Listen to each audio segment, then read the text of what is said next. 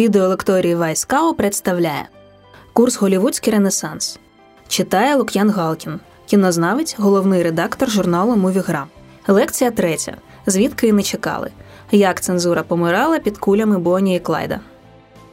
Думаю, найкраща книга, що оповідає про новий Голівуд, це безтурботні єсті скажені бики Пітера Біскінда. Це така товстенна монографія. Вона написана у такому, ну можливо, близькому до Гонзо стилі. Це вельми неформальна історія нового Голівуду. Я вам її дуже раджу. Це ну, хоча це й документальна книга, але вона читається, можливо не знаю, будете її читати як найкращий роман в вашому житті. Там Пітер Біскінд приділяє чимало уваги Бонні і Клайду. І, до речі, тут є така неабияка відмінність версій, тому що частина дослідників, власне, американських, говорять про цю роботу як про роботу Артура Пена, в якого до того вже був такий дуже важливий для доби вестерн, такий передголівудсько-ренесансний вестерн. Гонитва він називався. Деякі говорять, що це власне така собі лебедина пісня Ворена Біті, виконався головної ролі. Отож, почну з теорії Пітера Біскінда, не те, що теорія, а з того, що він пише про цей фільм. Писав він наступне: що Ворен Біті все не міг знайти собі гідного місця. Він вважав, що в американському кінематографі було взагалі три великих актора: Марлон Брандо, Монтгомері Кліфт та Ворен Біті. І Ворен Біті все шукав собі гідного фільму.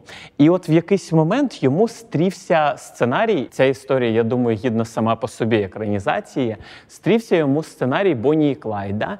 І е, Ворен Біті дуже намагався вибити з Warner Brothers е, фінансування на зйомку цього фільму. І от таку собі байку переказує Пітер Біскінд, яка полягає у тому, що Джек Ворнер все відмовляв Ворену Біті, не давав йому грошей, не було його, е, не вірив він у цей фільм. І всі, хто бачив цей сценарій, вони відгукувались про нього е, вельми обережно. Згодом зрозуміємо, чому. І от.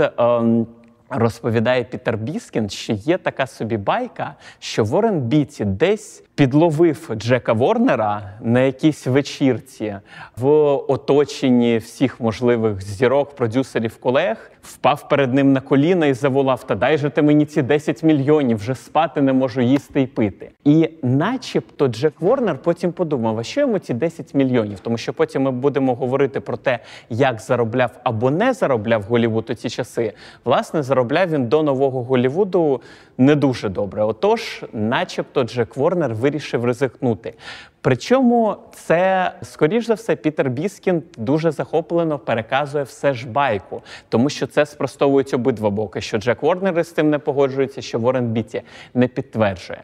Нащо її переповів я? Тому що думаю, не дуже правильно взагалі буде говорити про цей фільм без його якогось без атмосфери легендарності, яке оточують Бонні і Клайд. Тому що цей фільм, ну можна сказати, якоюсь мірою він визнаний визначив ціле спрямування, е, ціле спрямування фільмів, які оспівували насилля, завдяки яким взагалі з'явився термін графік вайленс, з'явився і ствердився, і які стали самі по собі таким важливим стовпом, важливою частиною нового Голівуду, е, для якого насилля було одним з головних тропів, одним з головних формотворчих елементів. Але почнемо. Клайд, справжній мужик. Він такий маскулінний хлопець, він грабіжник банків, він крутий, він класний.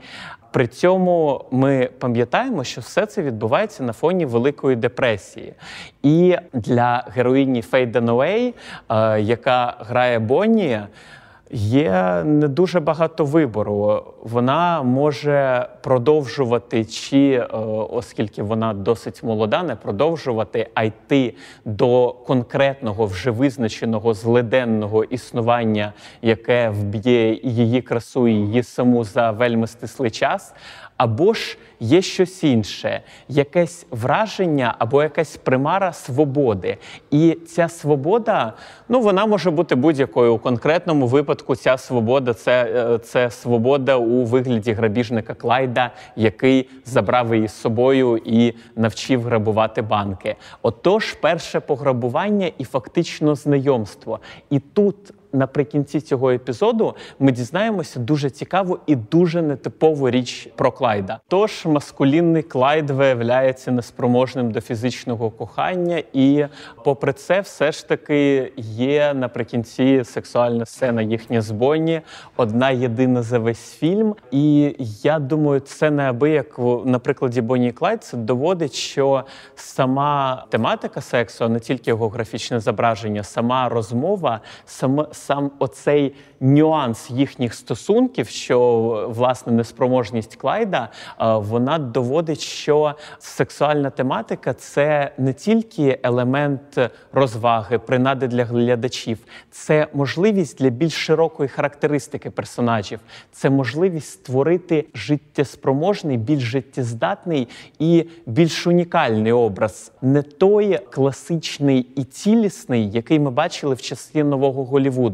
образ часів посткласичного кінематографу, недосконалий і, можливо, недосконалий, нелогічний, недовершений і, можливо, саме тим більш близький глядачеві. Прізвища сценаристів так, це Девід Ньюман і Роберт Бентон. З них усе починалося. Починався Бонні Клайд. Вони е, захоплювалися французькою новою хвилею. І е, вони любили Годара, але набагато більш за Годара вони любили Трюфо. Е, згадували, що Джуль та Джим дивилися разів зо 12. Отож, вони написали щось, що надихалося водночас на останньому диха... диханні Годара та Жюль і Джим Трюфо, щось посередині, щось таке лірично-кримінальне, і почали шукати, власне, що ж із цим сценарієм робити. Спершу вони надіслали цей сценарій Артурові Пену, але Артур Пен якраз тоді фільмував гонитву. Тож він їм відмовив, і тоді вони вирішили: ну а що робити, і надіслали сценарій Трюфо. Трюфо тоді якраз був зайнятий екранізацією 451 градусу за Фаренгейтом, але сценарій йому сподобався. Він е, заохотив молодих сценаристів і е, сказав: є там такий хлопець Годар, може його це зацікавить. З Годаром не склалося. Годар, е, власне, їм відмовив за спогадами одного з них. Е, в якийсь момент їхнє спілкування припинилося на тому, що Годар сказав: Ви говорите про погоду, а я говорю про кінематограф. До побачення. Після успіху цього фільму, до речі, згадував, здається, Бентон.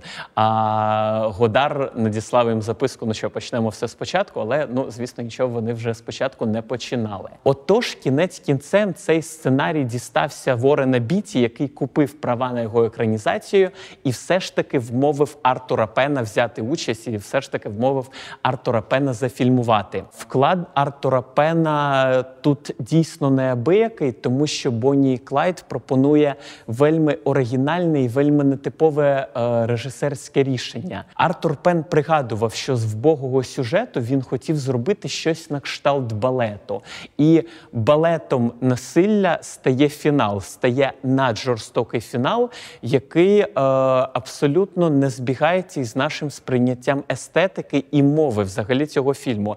Весь час ми, наче спостерігаємо якийсь фарс. Власне, фарсом і стає життя цих героїв, але не їх смерть. От їх смерть перериває фарс на саме тому моменті, коли він стає трагедією і полишає нас із цією трагедією, не пропонуючи глядачеві е, ніяких втішних призів. Просто полишаючи нас із цим, Анжеліка Артюх в її монографії про новий Голівуд говорить, що цей фінал був, наче е, співзвучним усьому настрою кінця 60-х, яка вона формулює цитатою: не довіряй нікому, хто старший за 30 років. Власне, Бонні і Клайд, хоча говорять про часи нової депресії, тим не менш вони дуже тонко вловили атмосферу а, розчарованості, параної і недовіри, що тоді панувала в американському суспільстві, і надто жорстока загибель Бонні і Клайда, вона е, неначе повністю змінює нашу звичну парадигму сприйняття кримінального фільму. Здавалося б.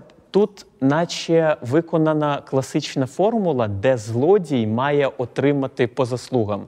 І окей, вони отримують надто жорстоку відплату, набагато жорстокішу за будь-які їхні злочини, що змушує нас звинувачувати тих, хто е, таке скоїв із симпатичними нам героями.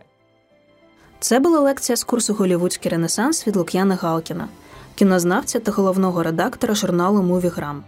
Проект Вайскау реалізується за фінансової підтримки проекту зміцнення громадської довіри UCBI 2 що фінансується Агентством США з міжнародного розвитку USAID.